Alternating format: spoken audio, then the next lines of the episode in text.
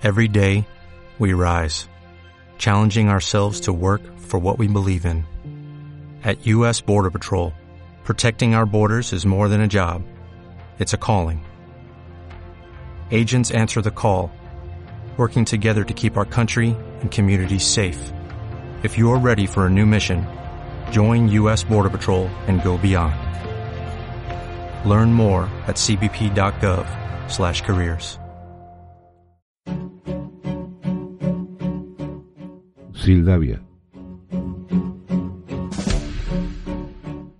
Episodio editorial 626. Marketing, mentira o posverdad.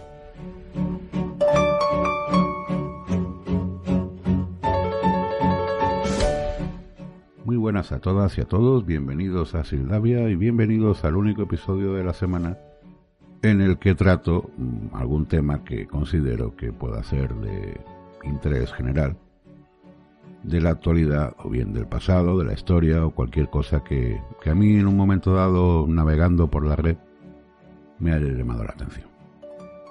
Muchas gracias por los comentarios que me dejáis, los me gusta en iBox y por las 5 estrellas que me dais en iTunes.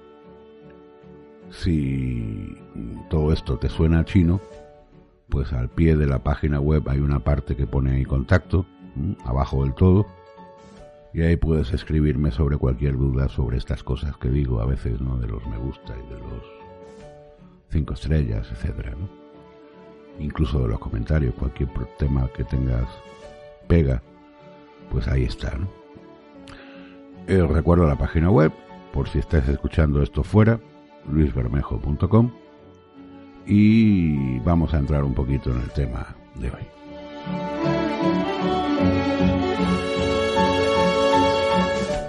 Últimamente hemos visto por diversos medios de comunicación cómo mm, se está alertando de ciertas situaciones sociales mm, que vienen derivadas de la red social, de las redes sociales, Facebook, Twitter, etcétera, de las noticias que van apareciendo en Internet.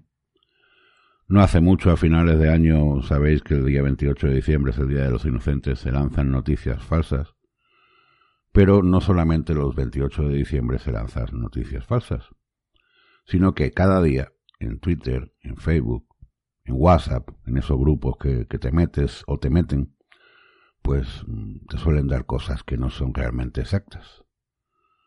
Y hay que ser bastante experto, bastante experto, porque incluso siendo un experto y un cuidadoso, eh, hay que ser muy bueno para que no te la cuelen en algún momento dado. La mejor forma, pues contrastar la noticia. Si recibes una noticia por Twitter o por WhatsApp y tal, pues busca en Google a ver cuánta gente está hablando de esa noticia en esos términos y ver qué medios son los que hablan de esa noticia y se aparece en algún lado. ¿no? Y en cuanto a ese tipo de noticia, pues sabéis que, puede ser pues cualquier cosa, ¿no? Por ejemplo, eh, si alguien dice que este podcast lo ha comprado mm, la cadena Ser, mm, pues será un bulo, porque si no lo digo yo, pues, pues será un bulo, ¿no? Si no lo dice la propia cadena Ser en alguna reseña de, de nota de prensa cualquier historia de esta. Y eso se puede buscar en Google, lo que pasa es que hay que saber muy bien cómo buscar, ¿no? Y es que el mundo está lleno de, de mentiras y a pesar de que el título de este editorial hable del marketing, el marketing mm, es una ciencia o una calificación, incluso es una carrera universitaria. Y evidentemente como cualquier ciencia, como cualquier sistema, o como cualquier metodología, puede aplicarse bien o mal, o sus últimas intenciones pueden ser buenas o pueden ser malas. Y una de las cosas que incluso eh, ocurrió en el año 2016 es que se hizo muy conocida un neologismo llamado posverdad eh, y fue declarada incluso la palabra del año. Y es que en ese año y durante el 17 mm, se habló mucho de lo que significaba la posverdad. El marketing, por tanto, mm, intenta colarte algunas cosas para que creas que son verdad y se basa pues en que nuestra inteligencia o nuestra cultura pues no es lo suficientemente amplia como para saber discernir si te están vendiendo humo, si te están vendiendo la moto, si lo que te están diciendo es verdad o es mentira. Porque antes de las redes sociales, pues bueno, pues los periodistas dentro de su ética profesional eran los que contrastaban la noticia. Hoy en día todos tenemos que ser un poco periodistas y contrastar la noticia y no creernos todos todo todo lo que nos dicen. Pero ¿qué significa esto de posverdad? Básicamente, la posverdad sirve para señalar una tendencia en la creación de manifestaciones y discursos que se caracterizan por partir de la presunción de que la estricta verdad importa mucho menos que el modo en el que lo que sea lo afirma y las emociones que genera a la hora de crear corrientes de opinión pública. Esto parece un poquito complicado, pero lo vais a entender. Sucede lo de la posverdad cuando un acontecimiento, ficticio o no, es aceptado de antemano por el simple hecho de encajar con nuestros esquemas mentales. Ya hace 2500 años, esto no es nuevo, Platón, en el mito de la caverna, en una forma idealista planteaba que la verdad es independiente de nuestras opiniones. Va a estar siempre ahí, aunque nadie crea en ella. Sin embargo, esta idea tan poderosa también tiene un lado oscuro, y es que la mentira también puede subsistir y acaparar toda la atención porque, si bien no describe la realidad, no le hace falta, simplemente funciona en nuestras cabezas. Esto es muy fácil de ver, y vamos a hacer la comparación, y me voy a mojar todo el mundo sabe más o menos, más o menos, lo que ha ocurrido en Cataluña. El político independentista dice que el gobierno está cometiendo una ilegalidad al aplicar el 155. Cuando la ilegalidad empezó en que ellos apartaron la Constitución, negaron, no aceptaron ni siguieron las normas de la Constitución para llevar a cabo una independencia. Claro, el independentista catalán va a pensar que realmente el gobierno de España es el que está cometiendo la ilegalidad y no va a decir nunca que el ilegal fue él por cometer primero el delito. Si en la Constitución, en un artículo del al principio, no hace falta leérsela toda, al principio, dice que España es única e indivisible, y tú dices que yo, como Cataluña, me independizo, pues estás desobedeciendo la Constitución que juraste para obtener tu cargo. ¿Dónde empieza la legalidad? ¿Dónde empieza la ilegalidad? Muchos han dicho, no, es que la Constitución yo no la voté y por tanto no tengo por qué obedecerla. Vale, los americanos tampoco la votaron, no hay nadie vivo que la votara. ¿Mm? En 1800, pues imaginaos, ¿no? Pues, y hoy en día todos acatan la Constitución, todo el ciudadano americano acata su Constitución. En fin, como os digo, pues esta realidad pues puede ser mm, de alguna forma trastocada para que la gente pues crea que esa es la verdad. De manera que, volviendo al mito de la caverna de Platón, siglos antes de que los algoritmos llevaran a los gestores de las redes sociales a privilegiar unas informaciones sobre otras, aunque se trataran de falsedades, Hubo quien vio en la desinformación una herramienta poderosa para vencer a sus adversarios e hipnotizar a sus adeptos. La mentira, utilizada como instrumento de propaganda, se empieza a usar masivamente, por ejemplo, en las guerras de Flandes del siglo XVI y alcanza su apogeo con los alemanes en la época de Hitler. El poder de la mentira es una oración atribuida a Joseph Goebbels, o Goebbels, no sé cómo se pronuncia, ¿Eh? Goebbels, Joseph Goebbels, creo que es la pronunciación exacta. ¿Quién fue este? Pues fue el ministro de propaganda del régimen nazi. Repite mil veces y se convierte en verdad. El término de posverdad fue usado por primera vez en un ensayo en 1992 por el dramaturgo serbio-estadounidense Steve Tesis en The Nation. Este autor, escribiendo sobre el escándalo Watergate, el escándalo Irán contra y la guerra del Golfo, expresó que nosotros como pueblo libre hemos decidido libremente que queremos vivir en algún modo de posverdad. Según Jordi Ibáñez, en una democracia, los ciudadanos deberíamos estar atentos para percibir los indicios de engaño. ¿Cuál es la novedad? Pues una relación de total indiferencia ante el contenido de verdad factual por parte del receptor. Un ciudadano en régimen de posverdad cree descaradamente o muy neciamente lo que le dicen los suyos y declara falso lo que le dicen los otros. ¿Mm? Y volviendo al tema catalán, un independentista creerá lo que le dice lo suyo, pero no va a creer nunca lo que le diga un constitucionalista. Pero nos lo llevamos mucho más a, lo superficial. Un miembro del PP creerá lo que le dicen los suyos y no creerá lo que lo dice el PSOE. ¿Mm? Claro. Eso es normal. si a ti dos personas te cuentan algo y uno de ellos es tu mujer o es tu parte de tu familia, vas a creer o vas a tender a creer más a tu familia que a lo que te cuenta un extraño que no es ni siquiera de tu familia. Aunque muchas veces la familia pues ya se sabe que quiere meter cinzaña y, y te cuenta la, la Pero aunque se pueden saber cosas leyendo la prensa, eso sí, no una, leyendo muchos, buscando por Google, sabiendo muy bien cómo mirar la televisión y cómo moverte en Internet. ¿Este esfuerzo garantiza algo? Fácilmente, que se acabe creyendo el pequeño veneno del frasco diseñado especialmente para esa persona, hecho a medida de su supuesta inteligencia. Y ahí mm, os dejo eso para que reflexionéis, porque a una persona inculta es mucho más fácil engañarla que a una persona culta, porque la inculta tiene menos herramientas para discernir qué es lo que es verdad y qué es lo que es mentira. Hay varias tendencias en los medios de comunicación que han sido culpadas por el aumento de la percepción de la posverdad. La confianza en las principales instituciones, incluidas las estructuras gubernamentales y de los principales medios de comunicación, ha alcanzado mínimos históricos en países de todo el mundo. Se ha sugerido que bajo estas condiciones los medios de noticias luchan para ganar tracción ante un público más amplio y entonces los políticos recurren a mensajes cada vez más drásticos.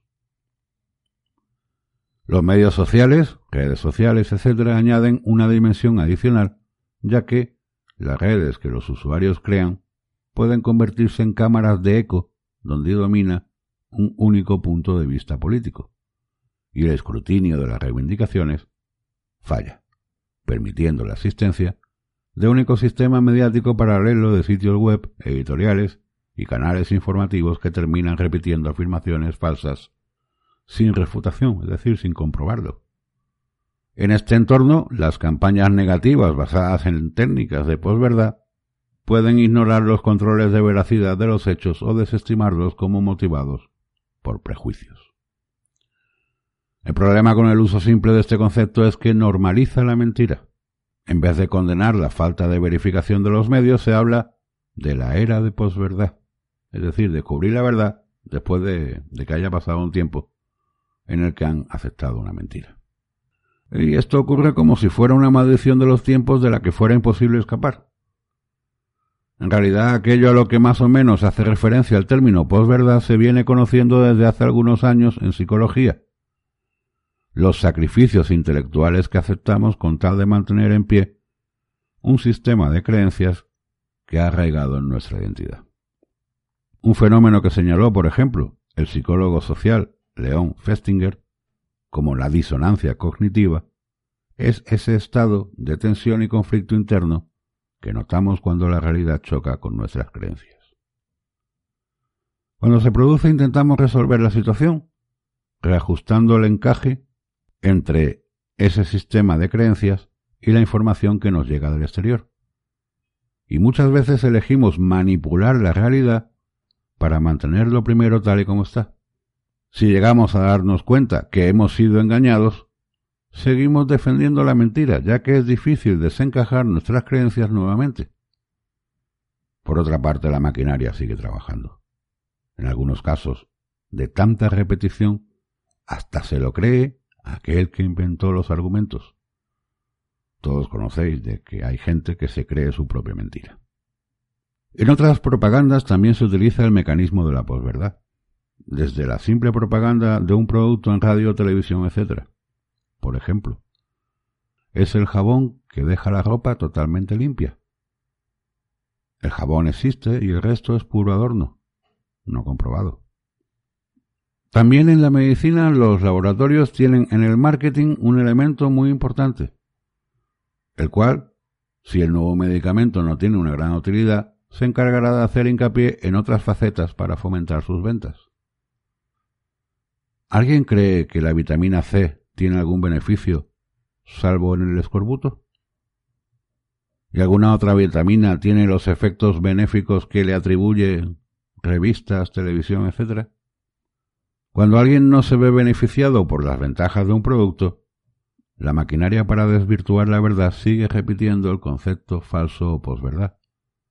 Y los ejemplos podrían ser miles. En las religiones, cualquiera que sea, la mayor parte de las creencias no tienen ningún elemento probatorio. Y de esa manera se transforma en una creencia que muy bien puede ser asimilada a la posverdad. Sintetizando, la posverdad no es más que una mentira sobre un hecho, haya existido o no, pero con la intención de que sea creído y adoptado por la mayor parte de las personas. ¿Estamos, por tanto, libres de que nos cuenten mentiras? Definitivamente no. Así que no nos queda otra que ser nosotros mismos quienes creamos los hechos o no sobre las cosas que están ocurriendo. Y sobre esto hay muchos temas porque con la desclasificación de documentos clasificados por parte de los países, americanos, españoles, etc., se están descubriendo algunas mentiras, sobre hechos incluso históricos. Por este mismo hecho de difundir una mentira y hacerla una verdad, surgen corrientes que dicen que a ver si el hombre realmente nunca estuvo en la Luna, o que los atentados del 11S en Nueva York realmente no fueron como nos lo contaron. En esto de la posverdad, pues también se ha visto que en los atentados del 11M de, de las estaciones cercanas a Torcha en Madrid, pues en principio parecía que era un tema de ETA, dada la situación en España entonces, pues era plausible. Alguien difundió esa mentira y el gobierno se lo creyó, el gobierno entonces, muy próximo a las elecciones, se lo creyó, y cuando le llegaron las primeras noticias de que no, de que podía ser un tema yihadista y un tema de otro, de otro tipo de terrorismo, pues como ya le habían contado una mentira, mm, les fue, les fue bastante dificultoso mm, echar para atrás y decir, no, pues no ha sido esta y ha sido, en fin, incluso siendo gobierno te pueden colar mentiras. O a lo mejor lo estás sospechando y sales a los medios. En fin, yo creo que hay que tener las cosas mucho más eh, llanas y fijaos las consecuencias que puede tener para alguien importante, o un gobierno incluso, aceptar una mentira. A lo mejor para vosotros no. Pero hay una cosa incuestionable que es un trabajo extra que tenemos que poner para contrastar eso que nos están contando. La única manera de que hagas eso es que te lo hayan inculcado desde jovencito, desde que eras un adolescente. Yo tuve la suerte de que mis propios profesores, algunos de ellos, no todos, pero sí algunos importantes, por lo menos son, curiosamente son los que recuerdo, pues me decían que no me creyeran nada a pies juntillas, ni siquiera lo que él me decía como profesor, que me dedicase a encerrarme en una biblioteca o a buscar por Internet y descubrir si lo que él me contaba era verdad o no. De hecho, incluso alguno de ellos, recuerdo, que en paz descanse Alejandro, fue un profesor mío de matemáticas, en un examen hizo una pregunta mal enunciada, con un problema que no se podía resolver. No era para suspender el examen si acertaba las otras dos preguntas. hacía tres preguntas por examen, no hacía más. Los exámenes eran muy frecuentes. Las otras dos, si las acertaba, aprobaba. pero sacabas un 10 y eras aspirante a eh, matrícula de honor. Tenía, podía dar a lo largo del año, no sé si eran 5 matrículas o 10 matrículas. Si decías que ese problema estaba mal y no se podía resolver. Entonces, esto que parece una tontería, pues mm, si eres opositor, si has hecho alguna vez un examen de oposiciones o has preparado algunas oposiciones, sabrás que la forma de preguntar en las oposiciones te hacen una pregunta, que normalmente es cierta, o no, y las respuestas son ciertas o no, negando o cambiando alguna palabra, ¿no? Entonces, no te creas todo lo que te dicen. Porque a lo mejor en, dentro de las respuestas te dicen eh, ninguna es verdadera. Ni siquiera a lo mejor la pregunta en sí. Si esto ocurre en una oposición, imagínate, pues ¿por qué no va a ocurrir en la vida? Cuando, por ejemplo, todo el mundo te dice, si haces esto, la grasa desaparece milagrosamente. No. Nadie adelgaza sin hacer nada y quedándote sentado en un sillón. Al menos que no abras la boca y comas. Entonces, no te creas las cosas que te cuentan analízalas. Y por supuesto no me creas a mí, a pie juntillas. Busca a ver si lo que digo es verdad o no es verdad. Gracias, pasa un buen fin de semana y hasta el lunes que viene.